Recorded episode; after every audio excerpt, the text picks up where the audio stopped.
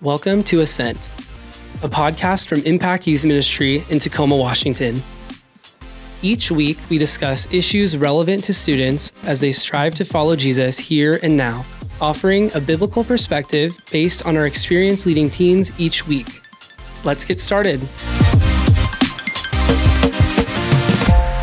Welcome back, everyone. So glad that you've tuned in to join us today we're going to uh, jump back into our regular flow of answering your questions as the main point of the show. Um, but we're still going to keep sprinkling in some of those leader interviews so that you can get to know the rest of the of the impact leaders too. So uh, today, our the question we're going to tackle is going to be: Is baptism necessary for salvation? And so here today to help me answer this question, I have Kayla Mingo. Yo, yo, yo. And Michaela Guzman. Hello, everybody. Thanks for inviting us in for a big question. Just some light topics to get us started here. Well, you know, I, I figured we got to jump in with both feet. If we're really going to tackle this, we got to take them as they come. Jump in the water? Yep. With both feet. All in. Get it? Baptism? Water. Full submersion. Good. Happy Father's Day in honor of dad jokes. hey, I'm supposed to have the dad jokes. yeah, well, you were late. All right. So, is baptism necessary for salvation? It's an interesting question, and I mean, I feel like there's a like a really short, like one minute answer, mm-hmm. or it's something that could be, you know, maybe somebody could sit down and write books and books and books about it. Oh yeah, somebody already has. There's so many. I mean, it's it's such a theological topic really that there's a lot of depth to that so we'll try to land somewhere in the middle today and um, i think maybe the best place to start out would be to talk about what baptism is not right and so baptism is not like the final step of being saved. It's not something that's going to uh, secure your salvation. It's also not like some sort of a ritual. Yeah, it's also not like a, a the kind of a ceremony that will get your sins forgiven, right? Um, it really baptism really doesn't have anything to do with that. And I would also say that no talk on what baptism is not would also include that baptism itself doesn't give you any extra benefit. Doesn't cause anything to happen. Mm-hmm. You don't get baptized and come out a super Christian, right? It, you're not a, a, superhero when you come out with uh, blessed with extra grace or God doesn't love you more if you get baptized, it does not create the change in an individual that results in salvation. The change has to happen before. Yeah, that just kind of reminds me a little bit about I was talking to a friend last week as we were getting ready to, you know, talk about baptism. We were talking about uh, the question of whether or not that it was necessary for salvation, and he brought up a good point about the thief on the cross when Jesus uh, died and how Jesus invited him into the kingdom and that dude didn't have really much time to get dunked at all. So he you know uh, again just a another another demonstration that it's not really necessary for salvation, but rather it's actually more of a proclamation of your faith in Jesus Christ that you've chosen to live your life for Him, following in His footsteps. Um, because even he was baptized. Exactly. I was just going to say, you know, at the beginning of his ministry, he was baptized. And if we're meant to follow Christ's example, it only seems right that we should also follow in his footsteps and be baptized. Baptism is just also a a picture of Christ's death and resurrection and what he did for us. It's a picture of the effect of salvation, I guess.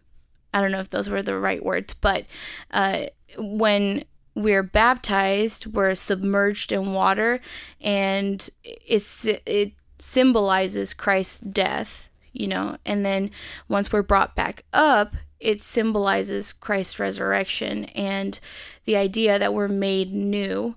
Second Corinthians 5:17 says, "Therefore if anyone is in Christ, he is a new creation. The old has passed away; behold, the new has come." And baptism is a great it's a great illustration of Christ's death and resurrection. Well, and it's it's something that is so fueled by faith. And I think when we look at it in the context of the New Testament and when we see it played out, I mean, it really is just a proclamation that we are submitting ourselves to the Lord. Mm-hmm. And there's so much that goes into baptism that, I mean, we already said it doesn't save you, but it does acknowledge in front of other people your mm-hmm. surrender and your willingness that you're going to lay down your own desires. And for the sake of the gospel and for the sake of Christ, you are choosing to follow in his footsteps. I mean, you're like you said, like you're following in his path that he charted before us. Yeah.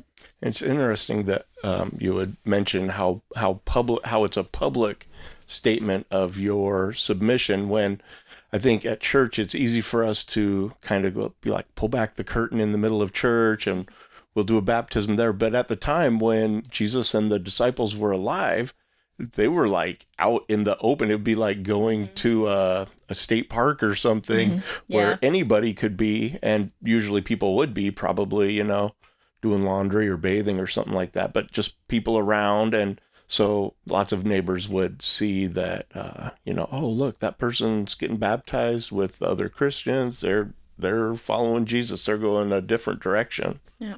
I think baptism also has a very interesting tie. If we're just going to look at the Great Commission, where we're told to go into the world and make disciples um, and baptize them in the name of the Father, Son, and Holy Spirit, and then immediately following it's teaching them to obey all that I've commanded you. You know, your baptism not only symbolizes that you have been justified and that you have been saved, but it also is a declaration that you are going to continue to surrender and continue to obey and follow Jesus. So even though baptism in and of itself is a one-time event, it symbolizes that you're going to continually die to self, which mm-hmm. again, I mean, it's the picture of death, burial, and resurrection. So you're continuing to crucify your flesh and what you want and your agenda for the sake of obeying, you know, the the message and the the path set before us from Christ. Mm-hmm. you know, and that along that idea of continuing that, I know here we try to also use it as a tool for accountability where, Yeah. you know, it's an opportunity for the people who are there watching the rest of the congregation here to say, oh, okay, yep, we can walk beside you and encourage you and help you grow. And maybe if you're, you know, kind of wandering from the path a little bit, we can help Like, hey, correct you back. come back. Exactly like that. That's how Ah, I'm going to do it. That's how I do time. it. I just, hey, homie, come on, let's go Over here. this way.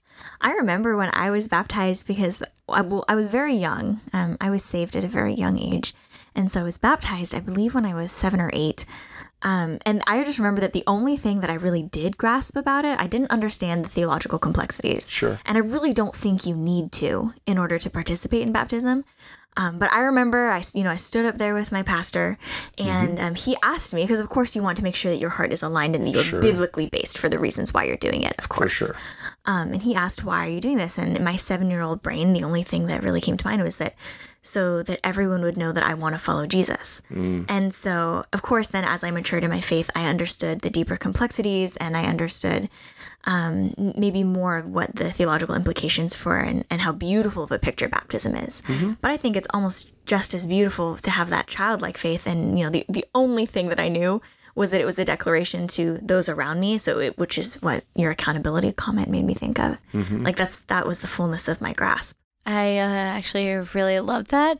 My childish 12 year old self that got baptized, Chubby and me just wanted to partake in the Lord's Supper. Quite honestly, if I'm being 100% honest, confessions here. just the confession. I was like, wow, look at Michaela, seven year old Michaela, really in there for the Lord. Me, I really want some grape juice because in Panama it's really expensive and they're Oh, giving it out free at church. So you had to pull the wool over your I- dad's eyes. Yeah, my dad. Yeah, he was the one that baptized me. So yeah, yeah.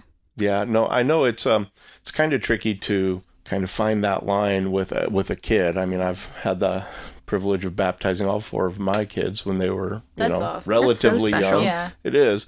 But you still kind of have to like, okay, how much of it is they just want the bread and the juice Or everybody else is doing it. right and and then how much you know i don't expect a 10 year old or even a 12 year old to really grasp i don't even grasp the whole big theological thing. Yeah. but you know there has to be something there and you have to be able to kind of feel out the genuineness of their heart. So there's so there is that aspect to it that i think even at seven that was a, a, a very profound mm-hmm. reason mm-hmm. you know because not just you wanted people to see you get dunked under the water you wanted them to know that you are going to wanna follow jesus, Yeah, that's awesome. well, I think this kind of leads then to the next kind of natural question is well, if baptism doesn't save you, what does being saved mean or how do you get saved?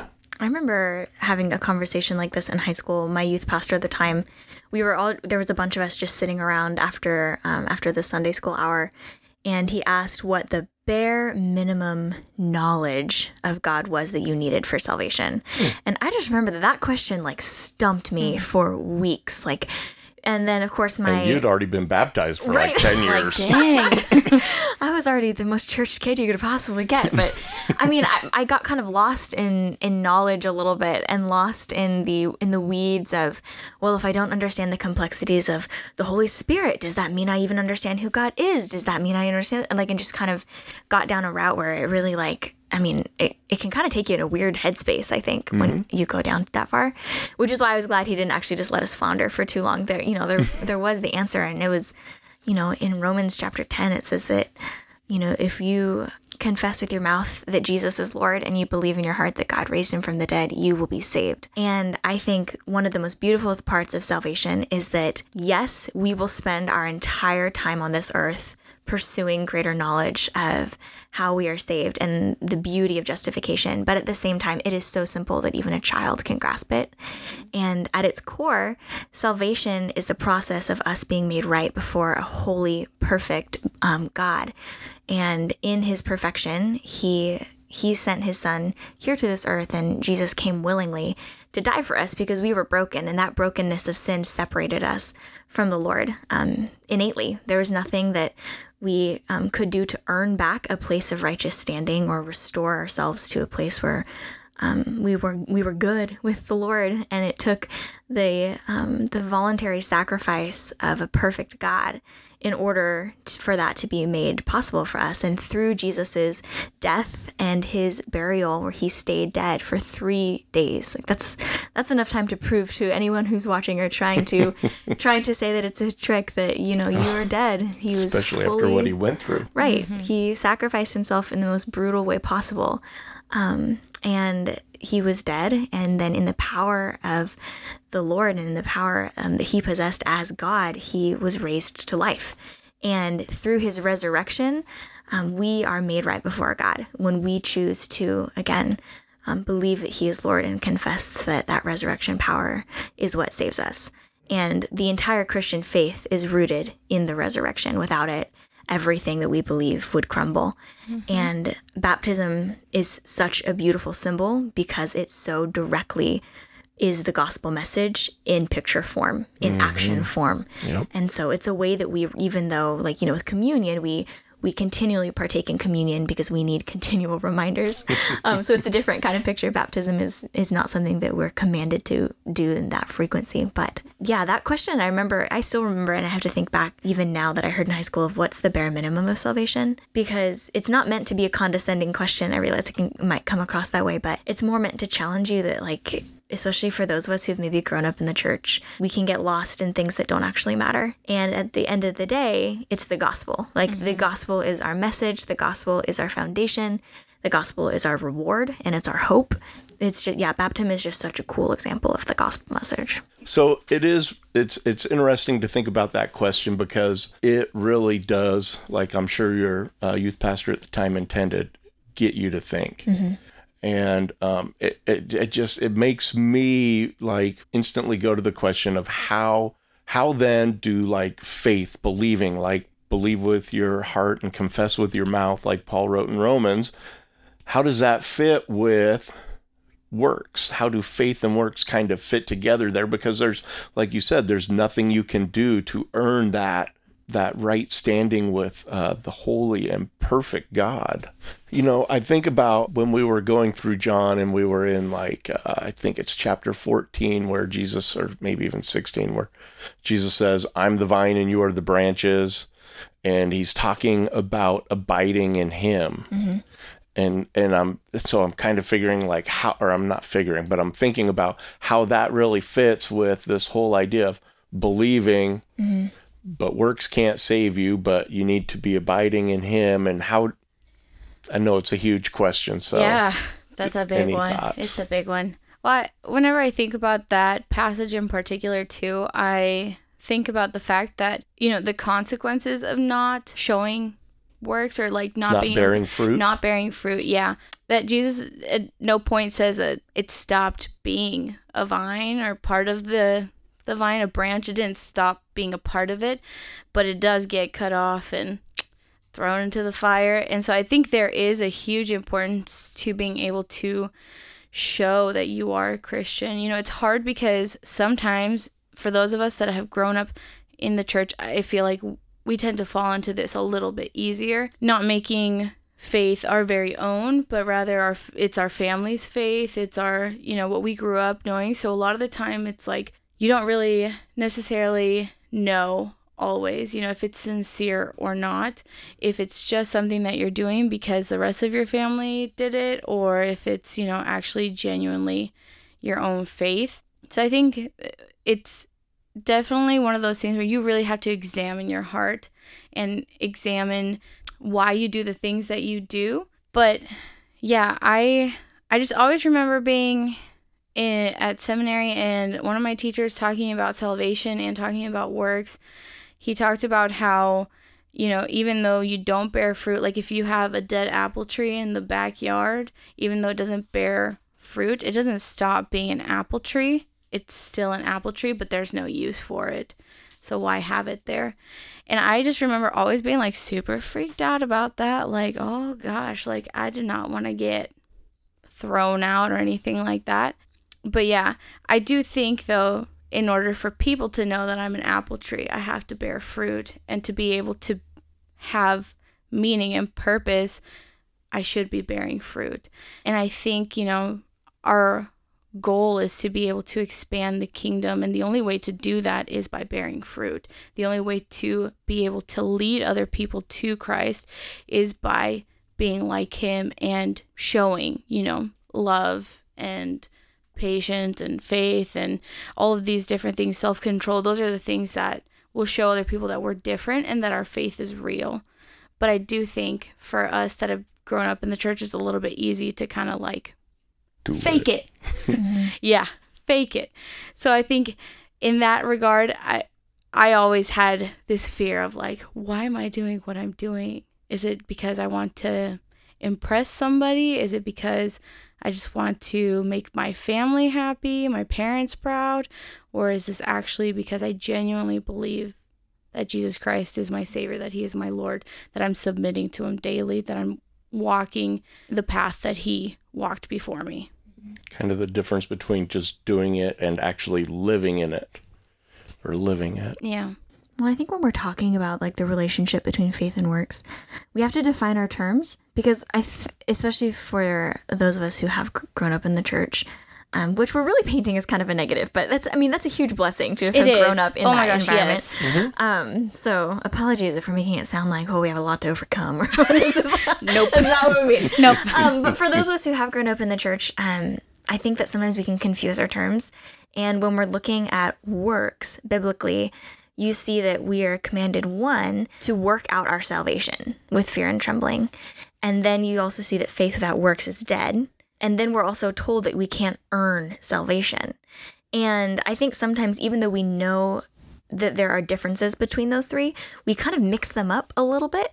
Um, sometimes, or sometimes I've just noticed when I'm in seasons of feeling distant from the Lord, I've mixed it up. So I'll unpack that. What do I mean by that? Um, we know that we can't earn salvation, but sometimes I think the disciplines that we do because we should be working out our salvation. So, the things that we do to align our heart closer with the Lord, the things we do to continually surrender, like reading our Bibles and praying and being in community and serving, those types of things that are working out our salvation. Um, sometimes we think that we do those things to earn a greater standing before the Lord or that we are earning something in that capacity, but um, those things can also be beautiful evidences of our faith. And like you said, Kilo, like unfortunately, it all kind of looks the same and it comes back to the heart motivation of it. Mm-hmm. And so that's why it's really hard to have this conversation because you're not trying to condemn other people. It really has to be entirely introspective, where of course there's accountability um, and we need to exhort people and encourage people all at the same time.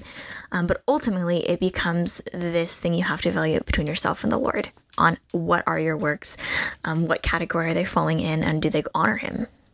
Well, I know we opened a big giant can of worms. And so, what I hope really happens is that there's a student listening who says, man, I don't know, that doesn't quite make sense, or I don't totally get it. And so, what I hope you do is, I hope you go to uh, impactyouthministry.org and you open the resource section at the top and you go to the q&a page and you say i don't get it. What's up with faith and works? So that then i can we can we can spend some time kind of unpacking this a little bit more. But in a nutshell there you go it's my fault for kind of going off script a little bit there, but thanks for uh, hanging with us today.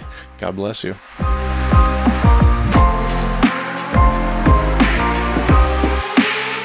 Thank you for tuning into Ascent. For more information on Impact Youth Ministry, visit www.impactyouthministry.org. We'll see you next week.